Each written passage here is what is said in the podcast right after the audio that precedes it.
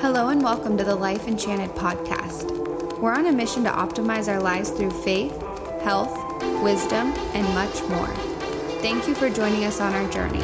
Here now is our host, Nick Carlisle.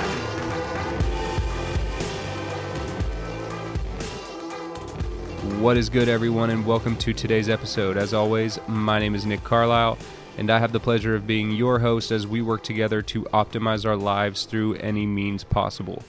This episode is brought to you by mylifeenchanted.com, which is my newly released website where you can find all things related to the Life Enchanted movement. I have my blog on there that I post to frequently. You can sign up for my email newsletter on there for exclusive content. You can connect to my social media accounts, check out some healthy snack recipes, visit the Creation Admiration store, and find out how you can help support what I'm doing through Patreon. There's a lot more on there as well. The website is constantly being updated and improved, and if you've liked any of the podcast episodes thus far, it's highly likely that you'll enjoy the content that is on there, especially the blog and the email newsletter. Also, please leave a rating and possibly a review of the podcast on whatever platform you're using. Your feedback helps other people discover the show and join the movement. For this episode, I am back with the wizard himself, Dr. Orville Easterly, for round number two. We talk about marriage, male and female relationships, parenting strategies, and more. Dr. Easterly is the founder and clinical director at Life Source Counseling Center in Roseville, California. He has decades of counseling experience as a minister and psychotherapist, and he has been a huge asset for me in my personal journey. This conversation could have easily been three hours long, but we had a time constraint, so I will definitely have to do a follow up episode because I still have some questions. But regardless, Dr. Easterly dropped some powerful relationship and parenting bombs in this episode, and I'm super stoked for you guys to hear it. So without further ado, Dr. Orville Easterly. All right, we're live. Dr. Easterly, thank you for doing this again, sir. Well, I am happy to be here and honored to have a chance to talk with you further about what I do and the counseling and the marriages. Yeah, you've been super helpful to me, and my listeners have clearly enjoyed your episode considering the downloads it has. So I appreciate you, and so do the listeners. I'm surprised I've never asked you this question. How how long have you been in this office doing what you do?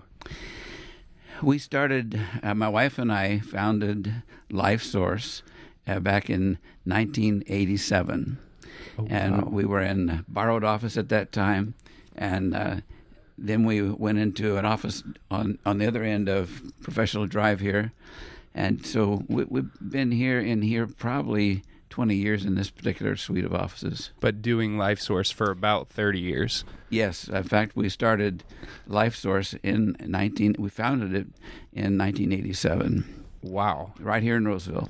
that's awesome. So, just out of curiosity, regarding your patients, what percentage do you think is couples versus individuals? now, I'm a I'm a marriage and family therapist, so I, I treat the whole family. Mm-hmm. So I take any any part of the family or the whole family as a, if they want to come in as a group. But my main focus, in fact, I'm board certified in relationship psychology, and so my focus is primarily on the couple and and the, the as parents with their with their children. Uh, so that's that that that means dating as well as, as couples who are living together, as well as couples who are married, and I do premarital counseling, getting couples ready uh, for for marriage, which actually starts during dating. Yeah. If, if a couple uh, recognizes that they, that this is available, then I do dating counseling, which gets them ready to de- determine an, an engagement.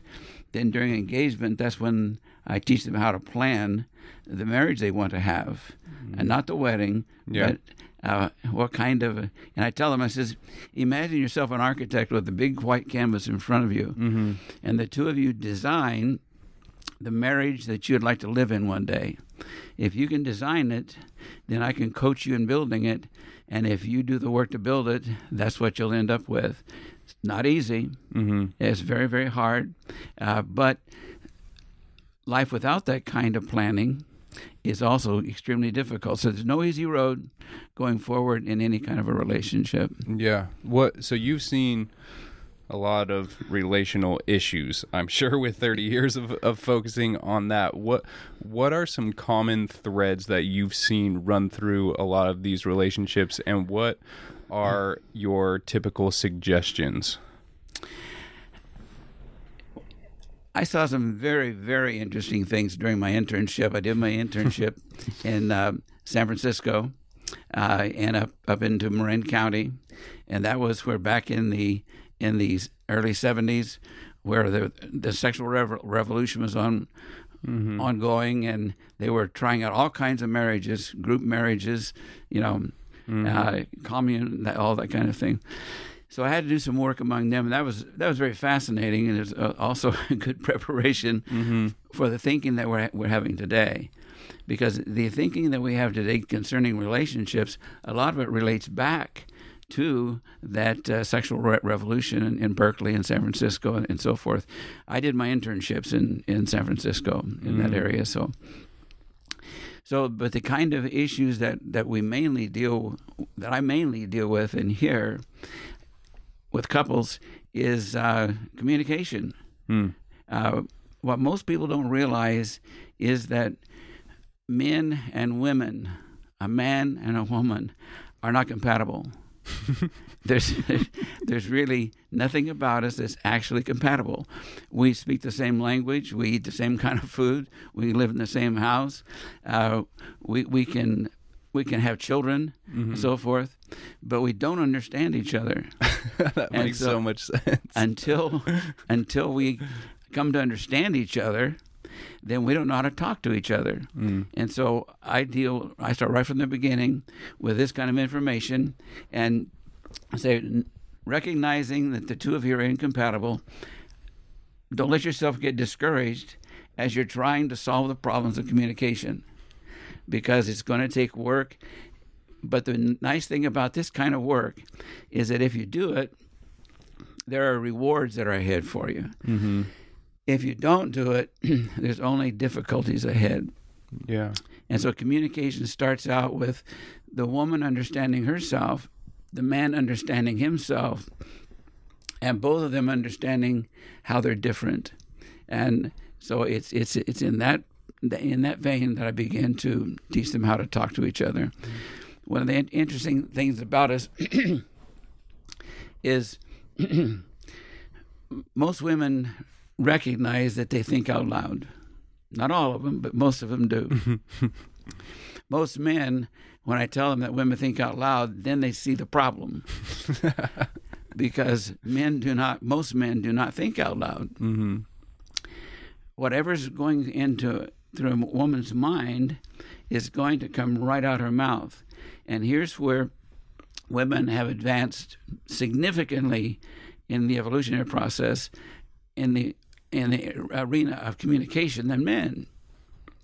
Because when a woman is going to say something, she takes the idea in her mind, she sh- she shapes it into words that she's thinking, then she speaks those words, and so she says the words and hears herself saying them, and she usually says them to someone else, so she gets the re- result back from them. And then they discuss whatever it is that she's talking about. And that's how a woman decides things. Mm. Whereas we men process inside of our mind and we speak a conclusion, which is very dissatisfying to a woman. A woman mm. wants to know what you're saying, where'd you get the information, how did how did you think that through, and they yeah. have a lot of questions. And these are all the things that a woman will provide you if you listen to her. But because men do not think out loud, when they're listening to their wife, they are listening to a person who's thinking out loud, mm-hmm. and she, when in thinking out loud, she will start off on one subject and branch four or five times and get other subjects going, and he gets lost. And then she wonders why he's not listening. Mm-hmm. Well, he will maybe ask a question that I asked early on in my marriage when I said, honey, what are we talking about? and she said, We're just talking. And I said, We're just talking. She said, Yes. I said, I've never just talked. I've always talked about something. and so you're telling me that we're not talking about something. No, we're talking about several things. Mm-hmm. And I said, well, maybe that's why I'm confused because I don't see where it all fits together. My wife patiently over the years began to teach me how to listen to a woman. And, and that's really, really the key in couple communication is a man learning to listen to the woman. One of the principles that I teach is if you want to understand your mate, mm-hmm.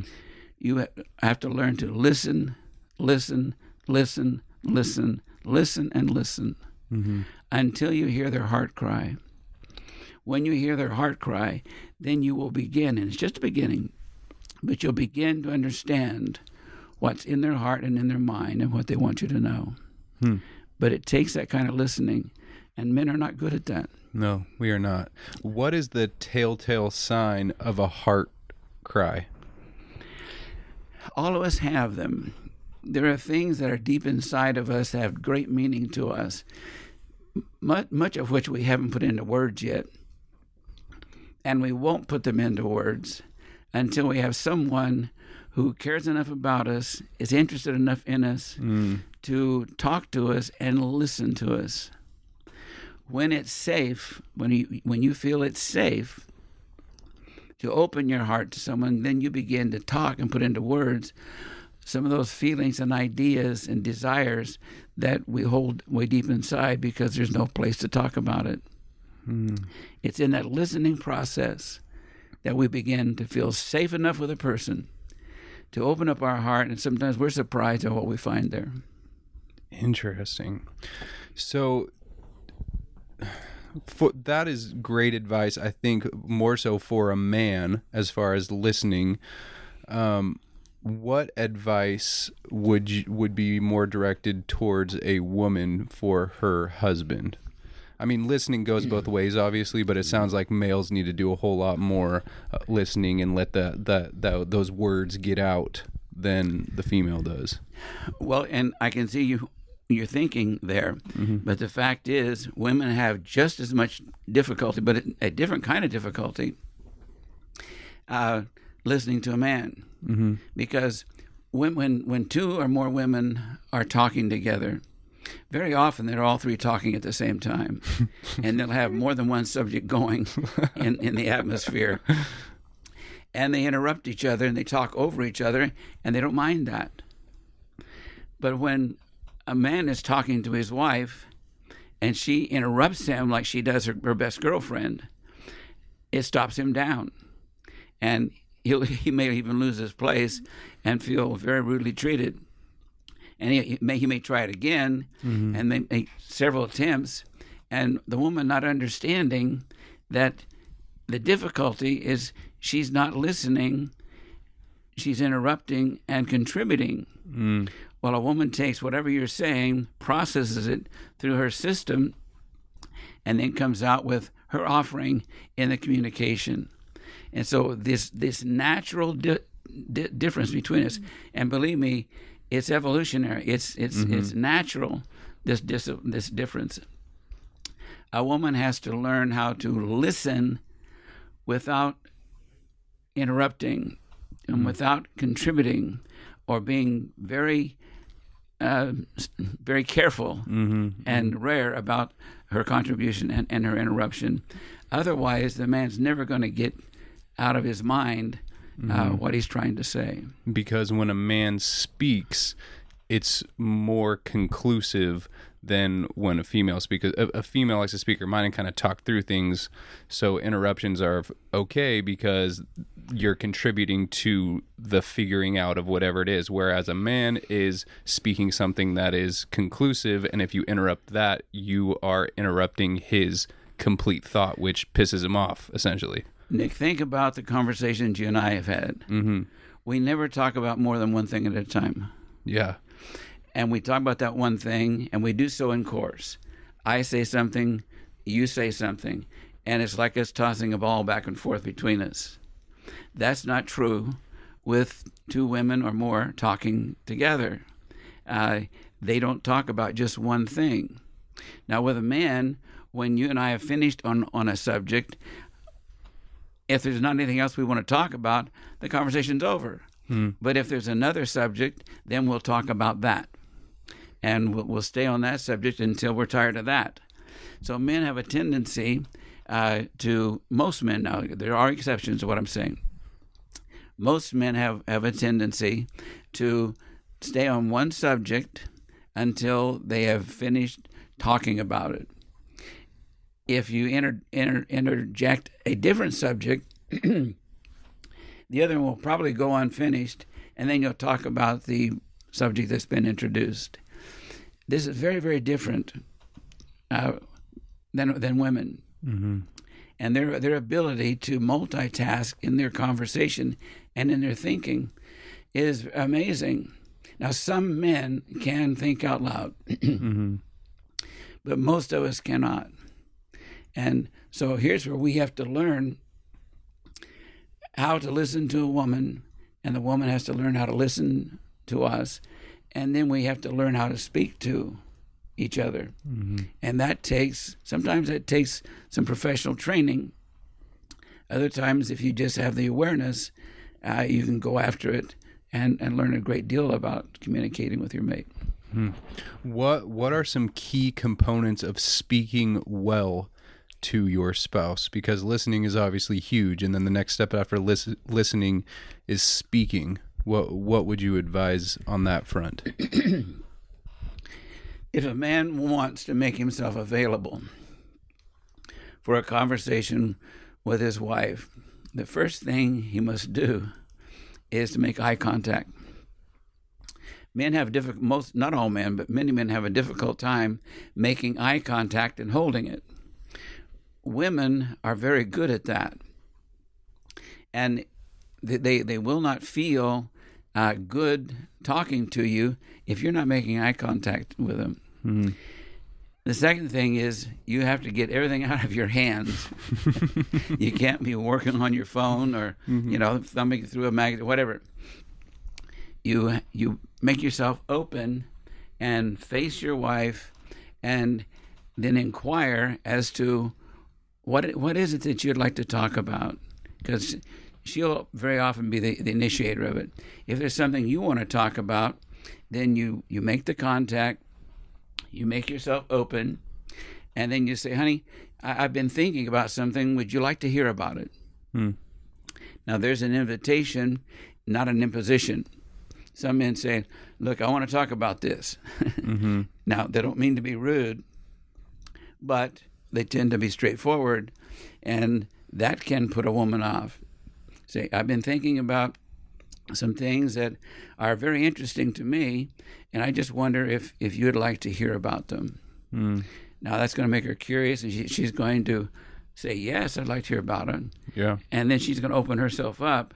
And here's where, if you know how to talk to a woman and allow her to interrupt, to talk over you, uh, and not get upset about it, but keep your focus on your on, the subject. Mm-hmm. Uh, both of you can really have a good time mm. in the conversation. Mm. So communication is the the first and seems like the biggest thing. What beyond communication is is a typical suggestion that you have? Women are very physical. If you've ever watched your wife with her best girlfriends, they touch each other, they hug each other, they kiss each other.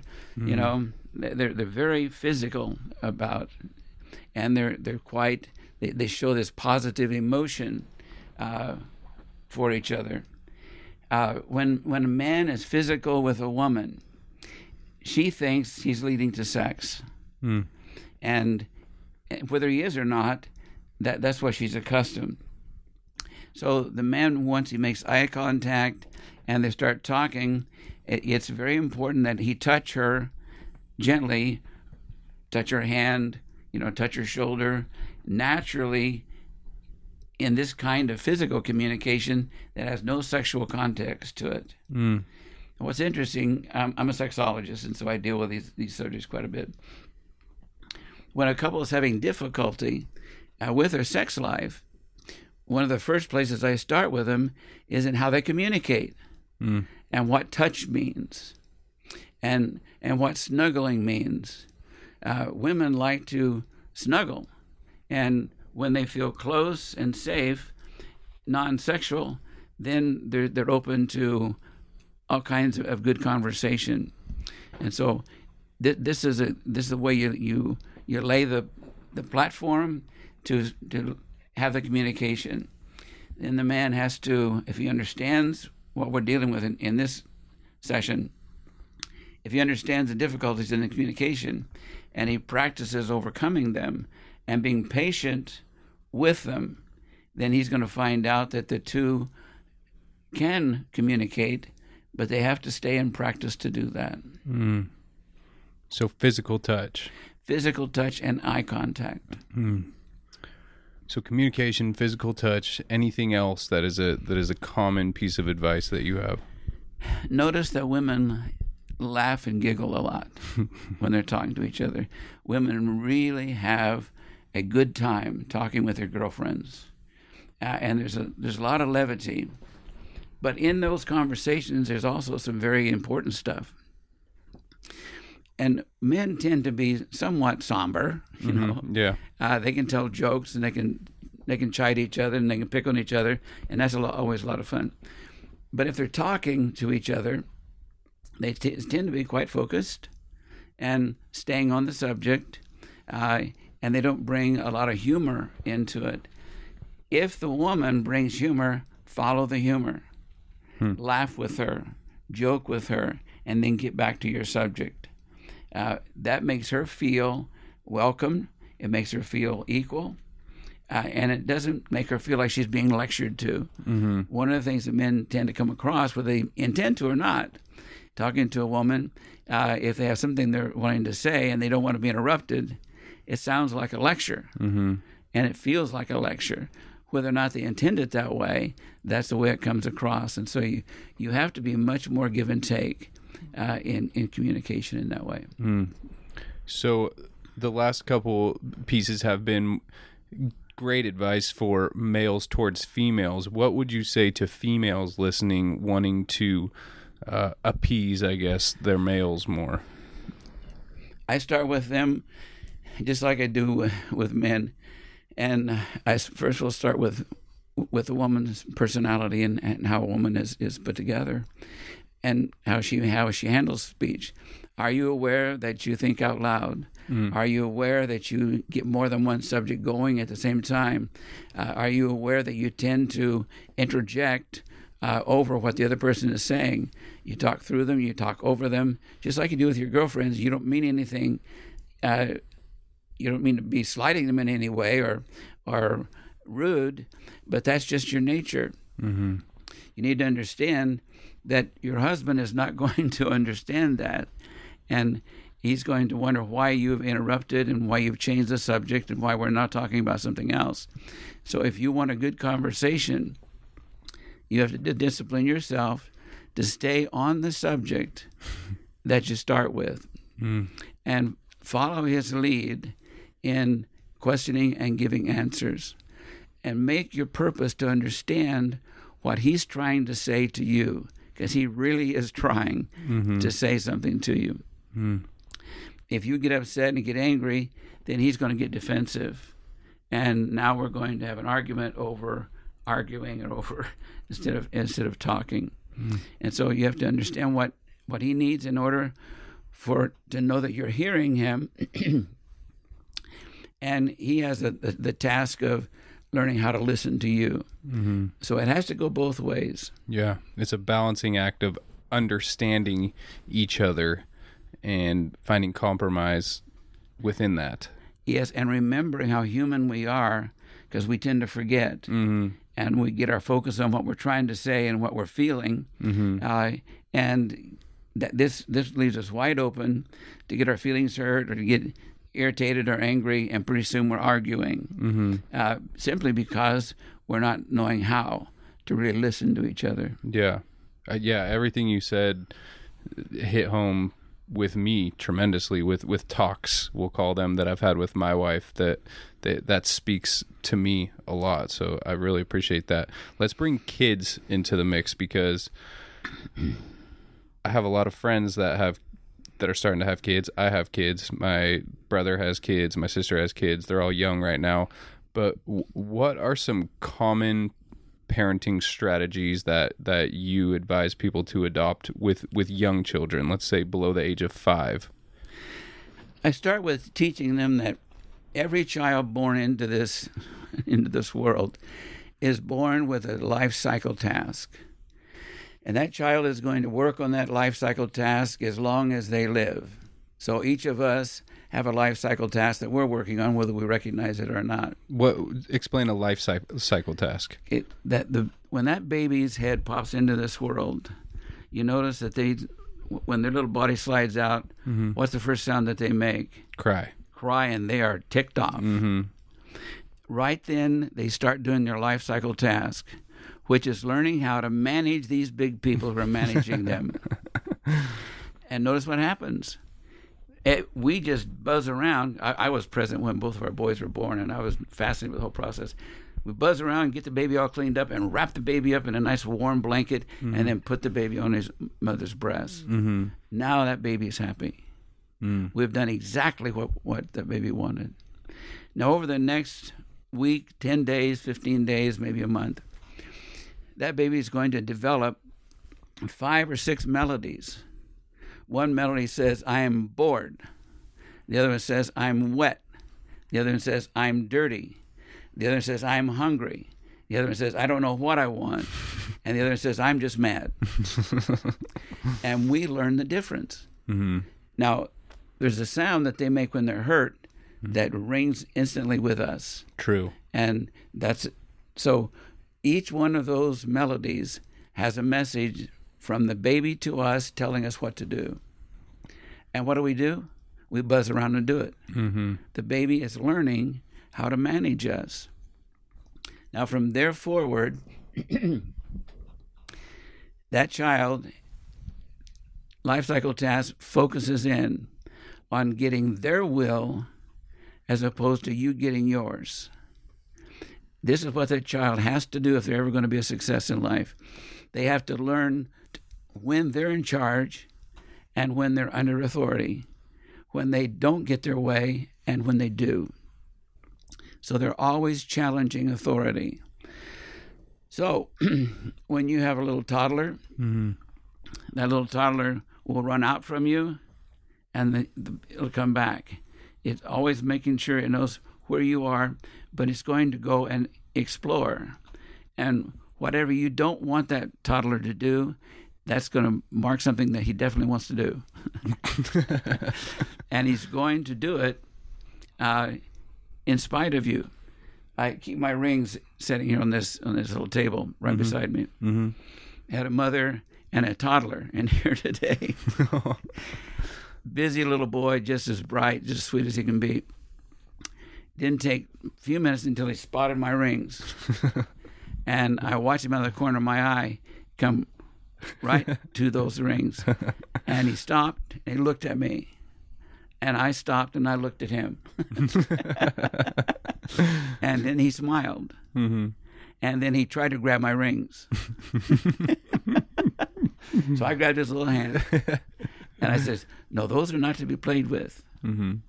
And he just laughed and I let go of his hand and he grabbed again. he was challenging my authority to keep him from playing with my rings. That's exactly what his task is.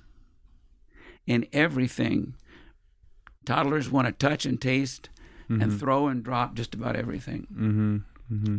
They're learning about their world and they're learning when they have to do what you want. So, one thing I teach parents is your child is not bad.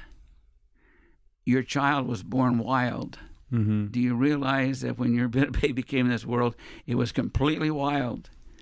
And your task has been to housebreak it, to, to train it, to teach it how to live with others, how to give and take. And that's what your child is learning. They are dead set on getting their way. And notice how a child will do whatever they have to do to break you down when you tell them no. Mm-hmm. Don't think you have a bad child. You don't. You have a child who is determined to figure out when they get to tell you what to do and when they have to do what you tell them what to do. If we keep that in mind, then we're not going to get mad at our child and we're not going to think it's a bad kid. Mm-hmm. And I'm totally opposed to threatening to swat a child or in any way to hit a child or what they call spanking a child. Totally opposed to that. Mm-hmm. And if we have some time, I can tell you why I hold that position. Mm-hmm. Because that doesn't teach a child what you're trying to teach them. What you want to teach them when they're challenging your authority is how to reason with you. And so I model in here with some of my parents how to how to start a bargaining, a negotiation with your child, even as a toddler. You want to teach them how to negotiate. I teach them to negotiate. Oh, absolutely. gosh. That's what That's I scary for for young parents. Yeah. It's scary. But that's what the child has to learn. And if we start there and we continue to negotiate with them, Mm-hmm. what we're doing is we're letting them know that there are times when they can change our mind and there are other times when they can't. Then when you they have to do what we want them to do as opposed to us doing what they want them to do. And that's that task goes on all the time that they're in our home. One day they're going to graduate out of our house. And if they haven't learned how to deal with authority, then they're going to have difficulty in whatever they do because all of us live under some kind of authority. Mm-hmm. Mm-hmm. That was a long and No, I love that. speech to your your question. That that's awesome. So teaching your child to negotiate is good because even re- I'm thinking about 2 days ago with my with my daughter and I they wanted dessert at their grandparents' house and I was over there the other night and we had two choc I told them they can either have two chocolate eggs or um, a small piece of brownie because they got these little chocolate Easter eggs. And uh, so I gave both of my daughters an options. I, I said, you can either have these two chocolate eggs or you could have a brownie. Which one do you want? My first daughter, my youngest daughter said, I want the, the brownie. So I gave her the brownie. Then my next daughter said, what about one chocolate egg and a small brownie? And I told her straight up, I said, I said, we are not negotiating. This is not a negotiation because I don't want her to get in the habit of of talking back to me. What would you say to that scenario? I said, probably you, you misinterpreted her. She wasn't just talking back to you. She invited you into a negotiation, oh gosh. and you refused to negotiate. And but if you had, if you had started negotiating, you'd have come to a, a conclusion. You wouldn't get, get all that you want, and she wouldn't get all that she wants, but you'd get both get enough to to feel satisfied because you balance the authority, and you with, respect listened to the other one, and recognized that both of you were reasonable in your position. Mm-hmm. So what parents don't realize, because if they don't know how to look for it, is their their little child, whatever their age is, they're reasonable. In other words, they they know how to reason their way through whatever they're trying to learn at the time. Now they're reasoning very differently than than we are, but that doesn't make them wrong. It makes them different. And what I want to do is give my child enough information and modeling and mentoring so that they can gain more information to modify how they think and reason about whatever they're doing. I, I we used to have a preschool years and years ago, and we had uh, this this walking beam. It was always fascinating to watch those toddlers try to walk that beam Mm-hmm. and how determined that they are to do it. it took a lot of practice in order for them to learn to walk that beam. Well, there, that's an example of the process of them learning anything about being an adult. Mm-hmm. Mm-hmm. We tend to think that our child has as much in their head as we have in ours. Now, the, they, they have the, the components, but they don't have the information. And so, what we have to learn how to do is notice what our child is trying to learn and then enabling them to learn it. And there, there are a number of things that I do with parents where I I, I model for them uh, how to how to negotiate and how to to uh, to teach uh, or model for the child what you're trying to get them to learn. Mm-hmm. This takes more time than raising your voice or threatening to swat them or Yeah. picking them up and putting them in a crib or whatever. Mm-hmm. Uh, it takes takes more time than that. Mm-hmm. But if you invest this time while they're growing up, it's going to save you a lot of time and probably a lot of money Yeah. as as they become young adults. Okay, so let's let's make this practical. So, um, say that I let my daughter negotiate between the eggs and the brownies, and she's like, "Hmm, yeah, I was able to negotiate there. I'm gonna, you know, play that." Uh, play that card a little bit more. So the next day, we have to get out of the house quickly because we're going to church and we were working church, and she doesn't want to put on her shoes, and we have to put on our shoes and we have to put on our clothes and she wants to negotiate. No, I, am not putting on my clothes or I'm not putting on my shoes. I want, uh, you know, a bottle first. I want some milk first. How do you? Because to me, it's like I shouldn't have let her negotiate with those dang eggs and brownies. uh, now she's trying to negotiate this, and we got to leave, and she's throwing a fit, and I can't get her clothes on. So, so what would you advise a parent in that situation? How would they negotiate through that to get the shoes on and the clothes on to leave. Your daughter doesn't have your schedule, your responsibilities, and she doesn't feel what you have to do and why your schedule is so important. So she's not just being a bad daughter. She's not just being obstinate. Mm-hmm. She doesn't want to put her shoes on. And that is the basis of her reasoning for the day. You're reasoning with her because we need to get to church because I have responsibilities there, and if I'm not there, my, the responsibilities are not going to get done, and you're you're impeding my progress. So it's more important for me to go get done what I'm trying to get done than to take some time and negotiate with with my daughter so that she can understand. I understand her not wanting to put her shoes on. I would I would she would rather stay here and play or whatever. And I know why that I feel responsible to go do my responsibilities.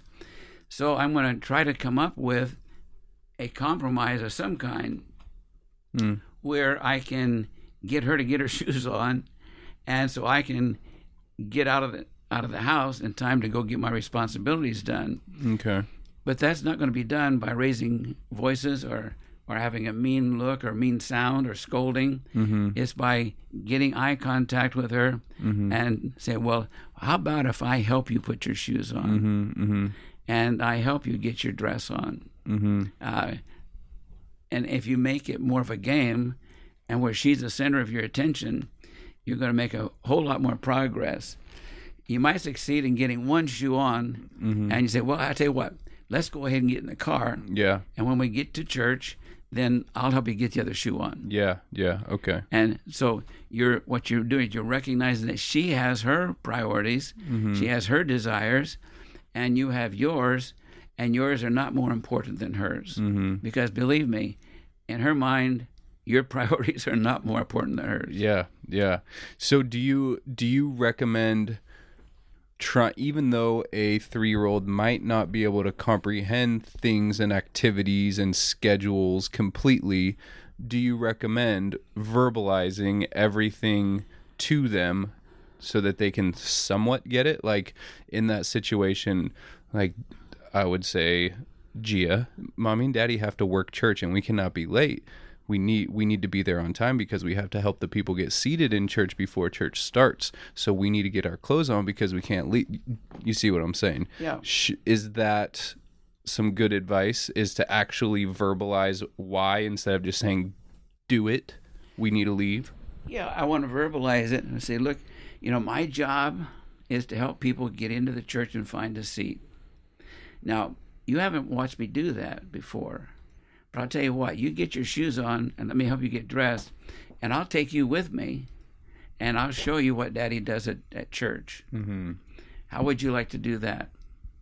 Now, I've opened a negotiation, and she has no idea what, what you're talking about. Yeah. People get seated. And so she may, may balk a little bit, say, Look, honey, I understand that, it, you don't really understand what I'm doing, but it's really, really important to me. Mm-hmm. And so, what do we have to do so that I can get you to come with me and so I can show you what I'm doing at church? Mm. Now, this is going to take a few more minutes Yeah. than scolding her and forcing her shoes on. Yeah. Yeah. But you, you, you're setting up where your daughter is recognizing that daddy is actually talking to me. Mm-hmm. Parents don't realize how many commands they give their children every day. Yeah. I believe it. They give more commands than they ever have conversation. Mm-hmm. We're always telling our kids what to do and what we want them to do or what they didn't do.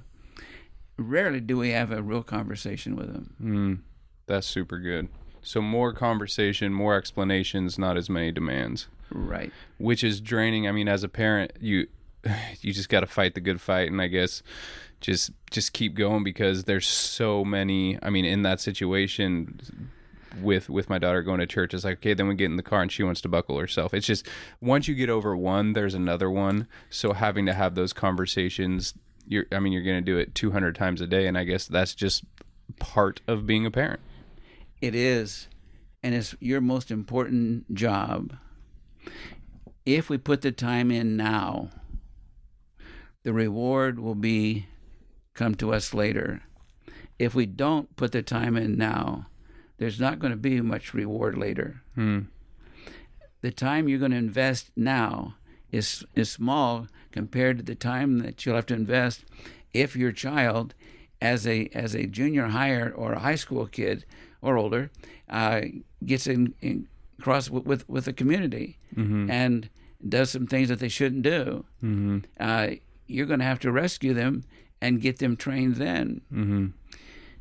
by parenting consistently, investing the time, you have rewards that come. If you don't, and you are bullying your child by swatting them or scolding them or whatever kind of method that you use to, to force your will upon them, then what's ahead is they'll be giving that back to you Mm. because that's what they're learning from you. That's how daddy gets his way. And they will practice it on each other and they will practice it back on you. Uh, and that'll take far more time out into your future than if you put the time in to parent correctly now. That's really interesting. Man, I wish we had more time. We're going to continue more of these episodes, ladies and gentlemen, because I know that one was awesome, just like the first one. So, Dr. Easterly, thank you, sir. I appreciate it. And thank you for inviting me. It's it's been a privilege to talk with you and, and your listeners. Thank you. All right, guys. Later. Special thanks to Kings Kaleidoscope for the instrumental used on the intro and outro of this podcast. Also, a big thanks to the good people over at Capital Floats, which is Northern California's premier sensory deprivation or float tank facility. I am a frequent user there and I absolutely love it. And for listeners of this podcast, they're offering an exclusive deal, which is three floats for $120 or 20% off the normal price. Just go to capitalfloats.com, choose the three float intro package, and use the promo code Life Enchanted with no spaces at checkout.